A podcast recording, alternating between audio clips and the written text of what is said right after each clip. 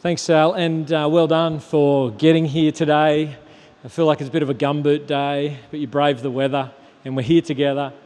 And we can hear the rain falling. It's kind of nice, soothing. And we're in the book of 1 Peter, which is which I hope you're enjoying this book.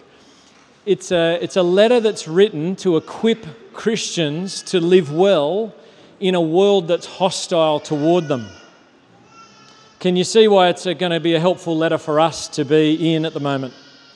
But we are living in a society that I would say is becoming increasingly hostile in a number of different ways towards Christians. And if that's the case, then it's letters like 1 Peter that we're going to need to camp out in and keep coming back to to know how we're meant to be living in a hostile world. Um, I, the passage that we're actually in tonight is extremely practical. There's a whole bunch of really practical instructions for Christians about how to live, which is, which is wonderful. We do, we do get that in the scriptures, and we're going to enjoy the really practical instructions from our God about how to live tonight. But, but just before we dive into that, I, I want to give a bit of a caution, and that is this. Whenever we're in passages like this that are really instructional, here's how to live as a Christian, and all these different ways, there's a danger. And do you know what the danger is? It's a danger for someone who's new to Christianity and trying to figure it out. And it's also a danger for those who have been Christians for a long time and you've begun the race by grace, not works. But over time, you've learned how to live as a Christian, and you think you go, like we think we get it figured out, and we read these instructions, and we can find ourselves going, Yep, I've got it. I'm nailing it. We can drift towards thinking what? Thinking that we're acceptable to God because of how we're living. You know? We, we, we, find ourselves in right relationship with God because of we've got the Christian life nailed. And, and I want to give you a warning right up front, particularly those of you who are new to this, you're new to Christianity, you're trying to figure out what it's all about. Chances are you come here with an assumption, and the assumption's something like this. To become a Christian means figuring out how to live the Christian life then you fit in with other Christians and with God. Chances are that's the assumption you've come with. And the last thing I'd want you to do is to hear the instructions that are given here in the scriptures today and go away thinking, all right, I've just got to do all those things, tick them all off, and then one day I can finally call myself a Christian. That is not biblical Christianity. That's not how you become a Christian. It's not what makes a person a Christian, figuring out how to live the life. What makes a person a Christian is actually further on down in this passage, and I kind of want to start there before we get to the instructions. So look at verse 18 with me. Have a look. Here's what makes a person a Christian it's this, this thing. For Christ also suffered once for sins the righteous for the unrighteous to bring you to God. So, what is it that brings a person to God? What is it that makes a person a Christian? Well, it's this thing that Christ did. It's not something you do, it's this thing where Christ suffers for the unrighteous. You, you get the perfectly righteous Son of God taking on himself on the cross, your sin, my sin, it's placed upon him. The sin of the unrighteous, that's us, by the way, gets placed upon the righteous, and Jesus dies with it, deals with it, rises again from the dead, showing victory over it. And that is what brings you to God. It's to put your trust and put your belief in that act, in that performance, not your own. Now, this is the kind of thing you can understand at one point, but then forget down the track. Because we kind of drift towards thinking everything is performance based, because it's how our world works. And so it's easy to drift towards thinking, well, my relationship with God is performance based. He does want you to live for Him, but that's not how you become a Christian. A Christian is someone who puts a trust in this event, this act, this work not your own, not your ability to pull off the Christian life. And I really want to begin there so we remember, because then you can dive into instructions helpfully. You, can kind of understand okay, my security, The basis on which I feel like I'm, I'm good with God is actually Christ's work. And from that place of security and that place of confidence, you can say, okay, what is this life now that I've got to live? And it's, and it's a wonderful life to press into. It's an awesome life of attempting to honor God by the Spirit of God. But it, we've got to keep remembering where it begins and the basis of the relationship. Now, some of you are sitting here thinking, yeah, I still don't get it, Tim. keep coming back. You've got to get this. The only way to be right with God, the only way to be brought to God is by trusting in what God has done for you, not what you do for yourself. Yeah? And this is something I need to remember every week, every day. And it's actually the kind of thing you need to keep preaching to yourself as you get better at living as a Christian. Because it's easy to sneak towards thinking, yeah, I'm nailing this in some ways. That must be why I'm now acceptable to God. We can just drift subtly in that direction. So there you go, camp out there and, and if you're new to this and you're thinking, yeah, I still got to get the Christianity thing, I've got to get the Jesus bit, feel free to ignore everything else I say tonight and just spend time staring at verse 18 and saying, God, can you help me get that? That you have my permission to just ignore what I'm saying now, all right? You've got to get Jesus and what he's done for you first. And then there's a whole new life to live. And even if you think, yeah, I think I got Jesus a long time ago, have you really got him?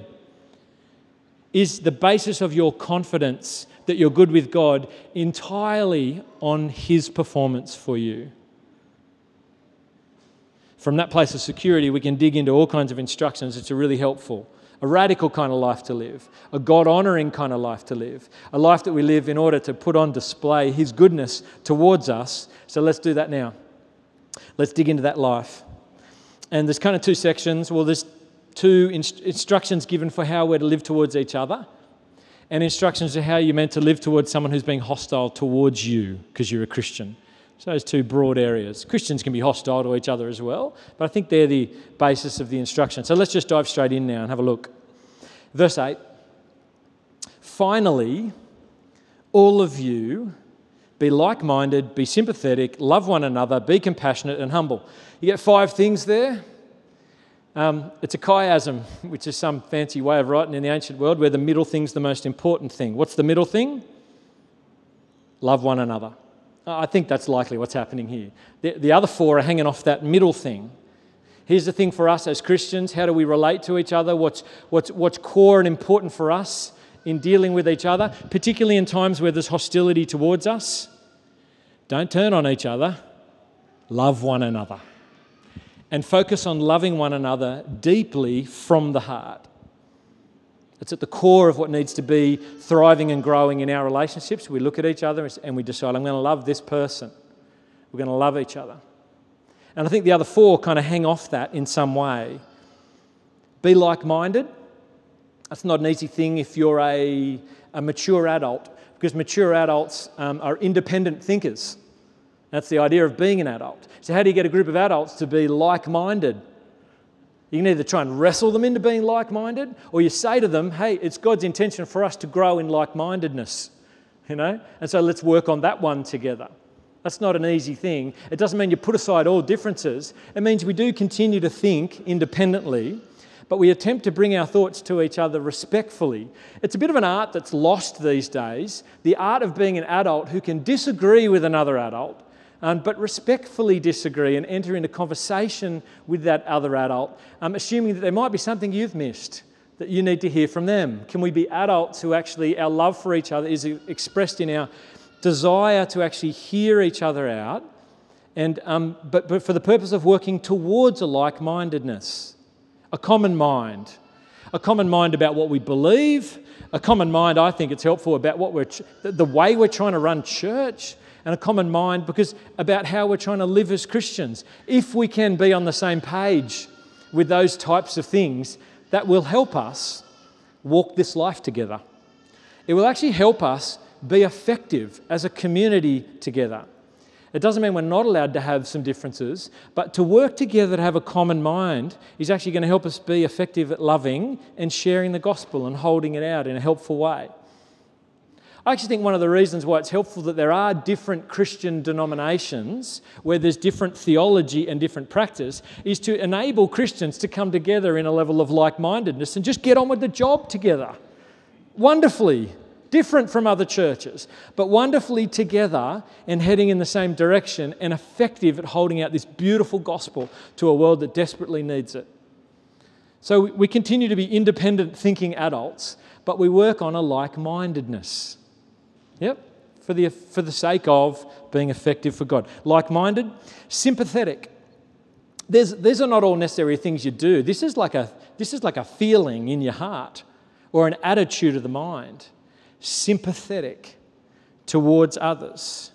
Do you feel sympathy towards those who are in pain around you? Now, some of you are really high on the spectrum of empathy, and you can spot someone a mile away by their body language and their facial expressions, and you're just feeling for them before you even know the story, and you're awesome at that. In fact, you might be too good at it that you just live under the burden of how everyone feels all the time, and you need a little bit of differentiation going on or something. But uh, maybe you're down the other end of the spectrum, and you don't easily feel what other people are feeling you, you, don't actually even really notice when you hurt other people's feelings by just being who you are. And if that's the case, then for you, a growth point would be to work at developing sympathy towards others who are in pain around you. And if we can be attempting to look upon each other and have sympathy for each other and do what we can to step towards the pain you see in someone else, not easy. I don't feel like I'm great at it at all, but we're to work towards being growing in our sympathy. Grow your heart for someone else's life, how they're doing, how they're feeling. And, and, and, the, and the, the next command, I think, will kind of come out of that. If you are feeling sympathetic towards someone, then there's a chance that you'll be able to be compassionate towards them, which I think is more of an action. You'll be able to respond with a tender heart towards them and be kind towards them and generous towards them. And I actually think there's lots of evidence, developing evidence of that among us as a new little community where someone is, is in pain or there's a level of need and, and people are doing what they can to step towards it. It's, it's beautiful. Keep going. Grow in your sympathy and your compassion for each other and to step towards the pain of another with a tender heart. So there you go. There's a couple of instructions that kind of hang off that. How are you going? Is, is that you? Do you reckon that's just you to a T? Is that how people would describe you? Is that how you think you are? That's a pretty pleasant person to be around, isn't it? You, you want friends like that. Yep. I want a family like that. Who's like this? I'm not. That's an exceptional person. That might even be a list of things that you look at and go, oh, I, I, I'm nothing like that. I can't be like that. And you might feel it's not possible at all for you to grow to become like that. And on one level, it's not. Unless, of course, the God who is exactly like that comes to live in you by his Spirit, and then there's hope. You see, what Peter's been talking to the Christians here, and one of the big things he's helping them understand is that they've been given new birth which means God is the one who, through faith in Jesus, comes to live in a person by his Spirit. And if he's the one who's perfectly compassionate and perfectly loving and perfectly sympathetic, and he's in you, then there's hope for you and me. That we can grow to become more and more like the God who is in us. His character can come out in us and we can grow in this direction. It's beautiful. Now, there's more, of course. It's not just trying to figure out how to love and be kind to those who are trying to love and be kind back towards you. It, it, gets, it gets a little bit more extreme here, the life we're called to. Read on with me, look at verse 9. It says, Do not repay evil with evil or insult with insult. On the contrary, repay evil with blessing, because to this you are called. It's a bit harder, isn't it? It's one thing to attempt to love the people who are attempting to love you. You'd have to say it's a bit easier than to try to love a person who's actually deliberately hating on you and hostile towards you and accusing you and trying to hurt you. They're the ones that are hard to, hard to love, are they not? But, friends, real love turns up in that very situation. I'd say that is, that, that is the very heart of love to be able to bless a person who's cursing you and coming at you. Yep. Instead of reacting and retaliating and paying back evil because evil's been done towards you. Yep. Now we do this because we're trying to copy Jesus, and that's what he did. Yeah? In last week's passage, I mean, look back there at verse 20, or chapter 2, verse 19. Um, it's commendable if someone bears up under the pain of unjust suffering because they're conscious of God. But how is it to your credit? Oh, no, hang on, where am I? Oh, verse 23, yeah, look at verse 23. When they hurled insults at him, this is Jesus, he did not retaliate. When he suffered, he made no threats. Instead, he entrusted himself to him who judges justly. So, you know the deal with Jesus hanging on the cross? Insults being hurled at him, suffering unjustly, talk about hostility coming at him, talk about evil coming at him. How does he react? How does he respond?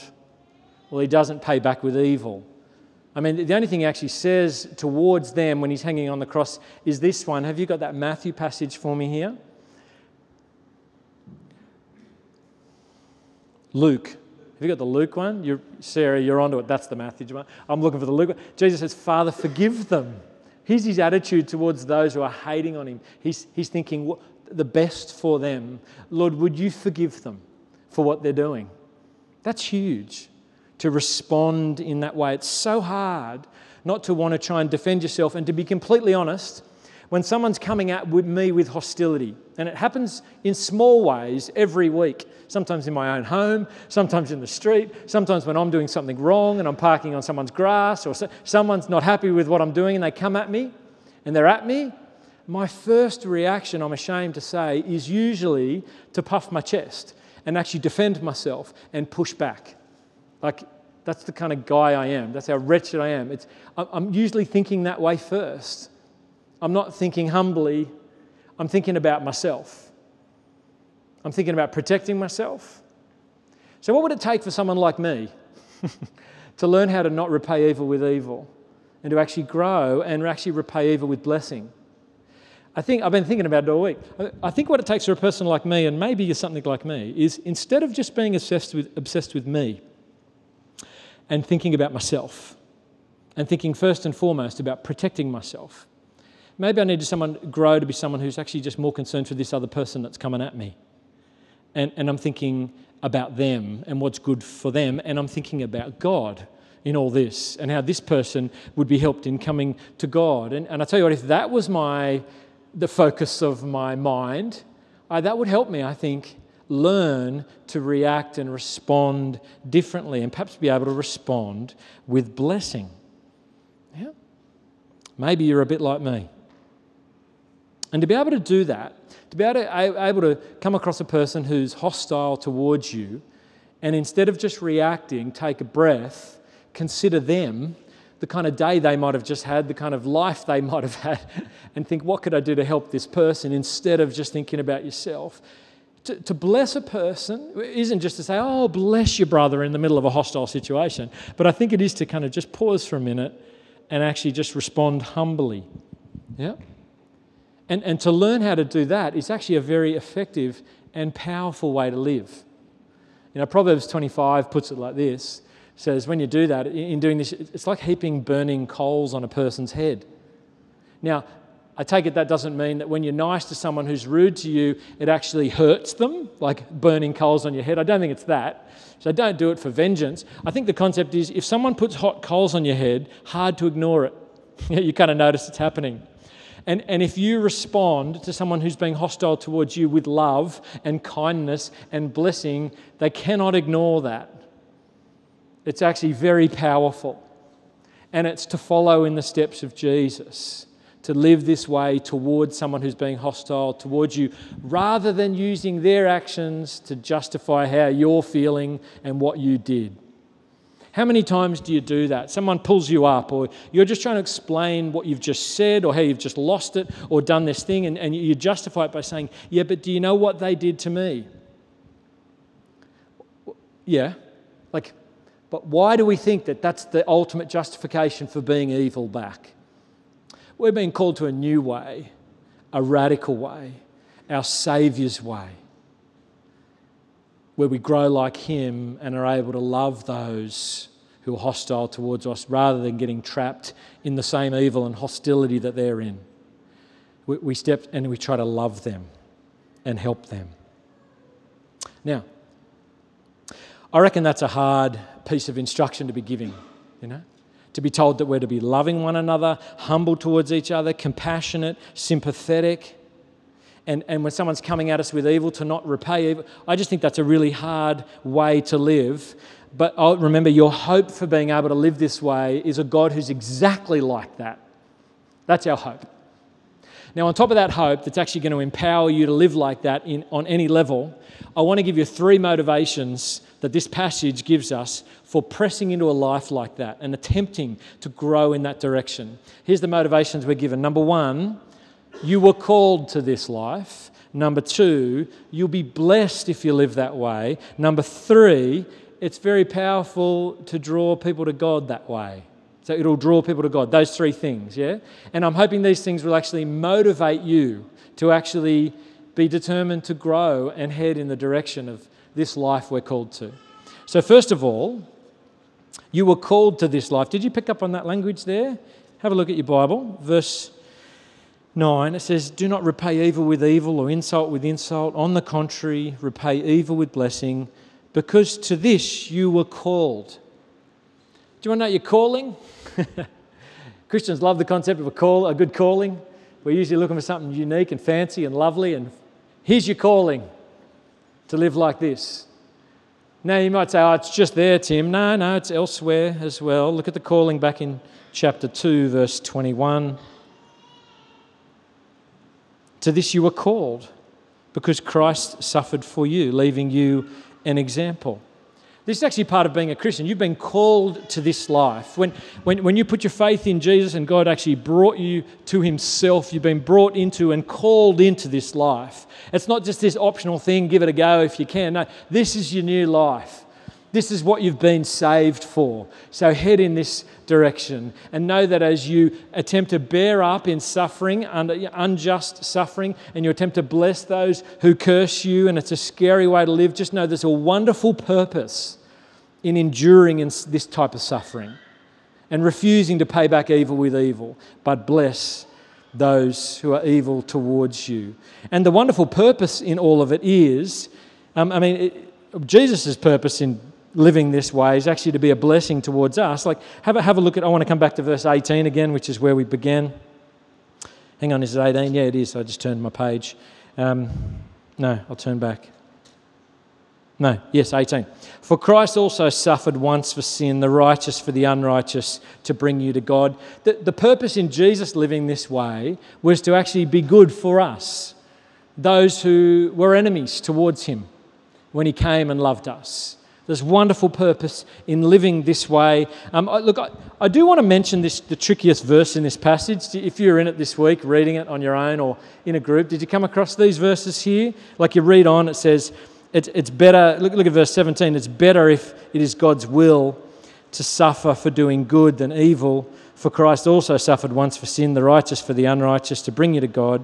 He was put to death in the body and made alive by the Spirit. Skip to verse 22 who has gone into heaven and is at the right hand of God um, with angels and authorities and powers in submission to him. It's easy to skip over verses 19 to 21, isn't it? Don't you reckon? It, it's partly his, his little bit of an aside that he has there, but I, I need to say something about it because it's one of the weirdest passages in Scripture. You can't just skip it. So let me attempt to say something as the rain gets heavier. If you've been in this passage, you've probably swum around in the complexity of it. Um, yeah? See if I can say something here that's of value. I think it's one of the most crazy, confusing passages in the Bible. And if you don't know what I'm talking about, let me just read it to you. It says that Jesus, after being made alive in the Spirit, um, after being made alive, he went and made proclamation to the imprisoned spirits, to those who were disobedient long ago when God waited patiently in the days of Noah while the ark was being built. In it, only a few people, eight in all, were saved through water and this water symbolizes baptism that now saves you. Just sounds interesting, doesn't it? After Jesus rose from the dead, he went and preached to these imprisoned spirits and something about they're the ones that disobedient during the times of Noah. And then he talks about water and baptism and how baptism saves you. All right? I'll say a few quick things. This is one of those passages where there's not just one or two different ways that you might try and understand it, there's about five or six. And I've, as I've spent time, and maybe you have as well, looking into those five different views, I lean towards this one, and I'll say it humbly. I lean towards this view simply because I think it fits best with Peter's argument, but I'm not going to die on this hill. All right? I'd say it's this the resurrected Jesus went and proclaimed, meaning he preached, to these fallen angels. And these are likely the fallen angels that are described in Genesis chapter 6, verse 3, which is another weird verse. But I think it's likely those angels that have fallen and, and, have, and have been put in a place of judgment, not final judgment, but, but waiting the final judgment. And Jesus, in his resurrected state, goes and preaches to them but he doesn't preach the gospel to try to save them. It's preaching in the sense of proclamation, I think. He proclaims to them his own lordship, which is made visible by his own resurrection. So, preaching his, preaching his own lordship to these fallen angels really, I think, is proclaiming judgment upon them and, and speaking to them about the final judgment that is to come. I think likely that's where I would lean. And I think the reason why Peter's bringing it up here in his letter to these people in the first century is because the mention of Noah really is a small group of faithful people surrounded by hostile people. And he's speaking to them about hang in there, stand firm for me. My judgment's going to come on everyone who's hostile towards my people. And I think likely that's the connection between Noah's time and the time in the first century that Peter's describing. Trusting God's judgment. There you go. That, that's, that's where I lean. That's the one in six that I lean. Interesting to hear your thoughts on that. But don't miss the big idea of what's being said here. The big idea is this when you come to Christ, you are called into a life of this unjust suffering. And we're called to bear up under it. And do you want to know what your calling is? It's your, the call is to endure it patiently and bless the ones who are insulting you. That's massive. It's huge, but it's precisely how our God lives towards us, the ones who have insulted Him with our sin. So trust that He's able to help you live that way. So there's the first motivation. You are called to this life. Second motivation, and um, I'll look at the time, I'll move, move a little bit quicker. Second motivation is that this life will mean you'll inherit a blessing. You see what it says there in verse, verse 9? On the contrary, repay evil with, uh, re- repay evil with blessing, because to this you were called, so that you may inherit a blessing. Um, I'm going to need to be really brief on this. Even though it mentions the word inherit there, I think that's actually talking about blessing in this life. Um, different from the inheritance that's mentioned in chapter 1. And I think it's talking about an inheritance, a blessing that will come for those who live faithfully towards God in this way. And it's a blessing that's primarily spiritual blessing in this life, psychological, interpersonal, in line with the rest of what the New Testament would say about the blessings for those who are in Christ. Ephesians 1, you have every spiritual blessing in Christ. You want to be careful not to interpret this as physical and material blessings, that you think it, I'm going to follow this guy named Jesus and all these physical, material blessings are going to come my way. It just makes no sense to interpret things that way. Who was Jesus during his ministry years? He was a, was a guy who walked poor and um, camped out for three years and didn't have a house for three years. I think it's a crazy thing that you think you can follow in Jesus' footsteps and what that's going to bring you um, is, is material, financial blessing. He was a homeless guy that we follow. The, the blessing that we're told here is that to live for Jesus and follow in his example will mean inexpressible and glorious joy, like it's described in chapter 1. Spiritual blessings of knowing our salvation in Jesus. So live this way. It works, and it's wonderful, and it's powerful, and we're following our Saviour final piece of motivation. Live this way because it helps bring people to God. Verses 13 through to 16. Who is going to harm you if you're eager to do good? But even if you should suffer, for what is right, you are blessed. Do not fear their threats. Do not be frightened. I'll just pause there for a little bit. Peter is addressing the Christians in the first century and speaking to them about their fear. It would appear that Christians, when they're instructed to actually bless those who curse them, um, instead of repaying with evil, and actually live humbly and submit to authorities that are actually overlords over them. It would appear that those instructions given to the Christians in the first century caused them to feel a little bit nervous and a little bit worried and a little bit scared to live this way. It appears as though Christians have always been a little bit scared to follow Jesus and live the way he lived. And so Peter, in a sense, is addressing them and acknowledging their fear, which is really helpful it's actually good to open up the scriptures and have our fears acknowledged. Because it's, it's scary to follow Jesus and live a radical life. It's frightening on some levels to actually just not live purely for your own self protection, but to actually attempt to bless others and seek their good instead of just your own. It's scary to live that way in this world. And so here's Peter speaking to them about their fear. And do you notice he quotes Isaiah chapter 8? That's that little verse that he's got there where he says,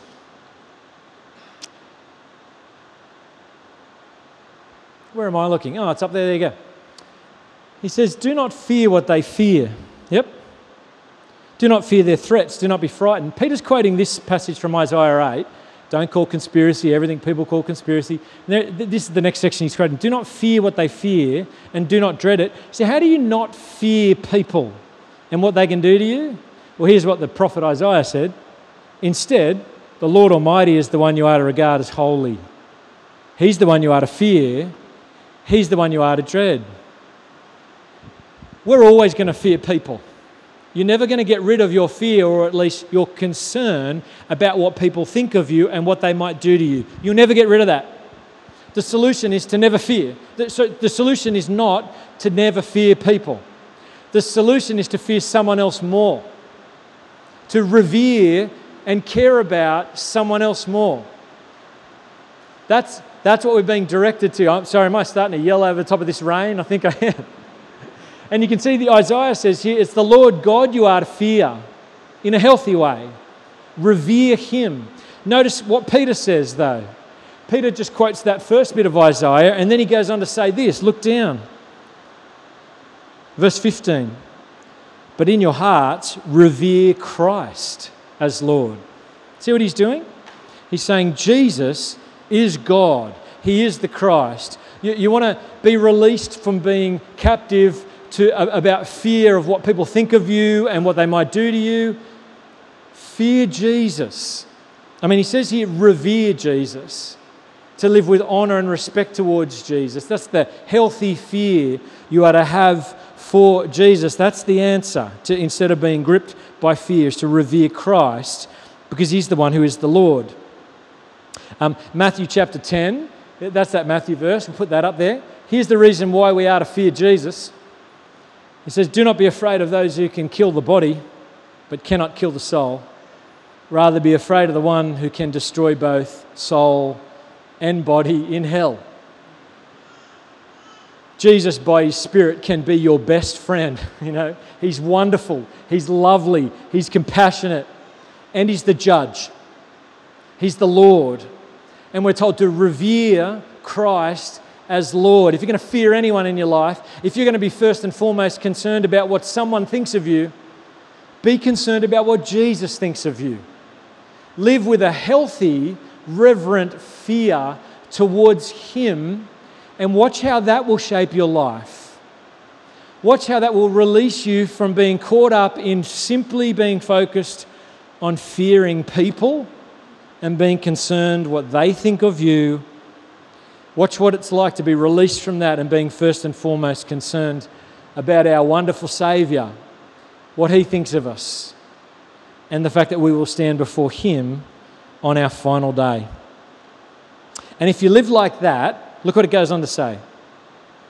If you live with concern for Jesus as Lord, and if you live concerned and focused on Him, and you live with your hope placed in Him, people are going to notice the kind of life that you're living, it's going to be alien to them. And look what it goes on to say, verse 15. I'll finish on this. But in your heart, revere Christ as Lord. Always be prepared to give an answer to everyone who asks you to give the reason for the hope that you have, but do it with gentleness and respect. This life of revering Jesus and having your hope in Him and being first and foremost concerned about what He thinks of your life is the very life that's likely going to cause people to come to you and say, I've got a question. Can you tell me about this hope that you have? You seem to be focused on something that I'm not. You don't seem to be as obsessed with all the same things I'm obsessed with. You don't, it's getting late. You don't seem to be.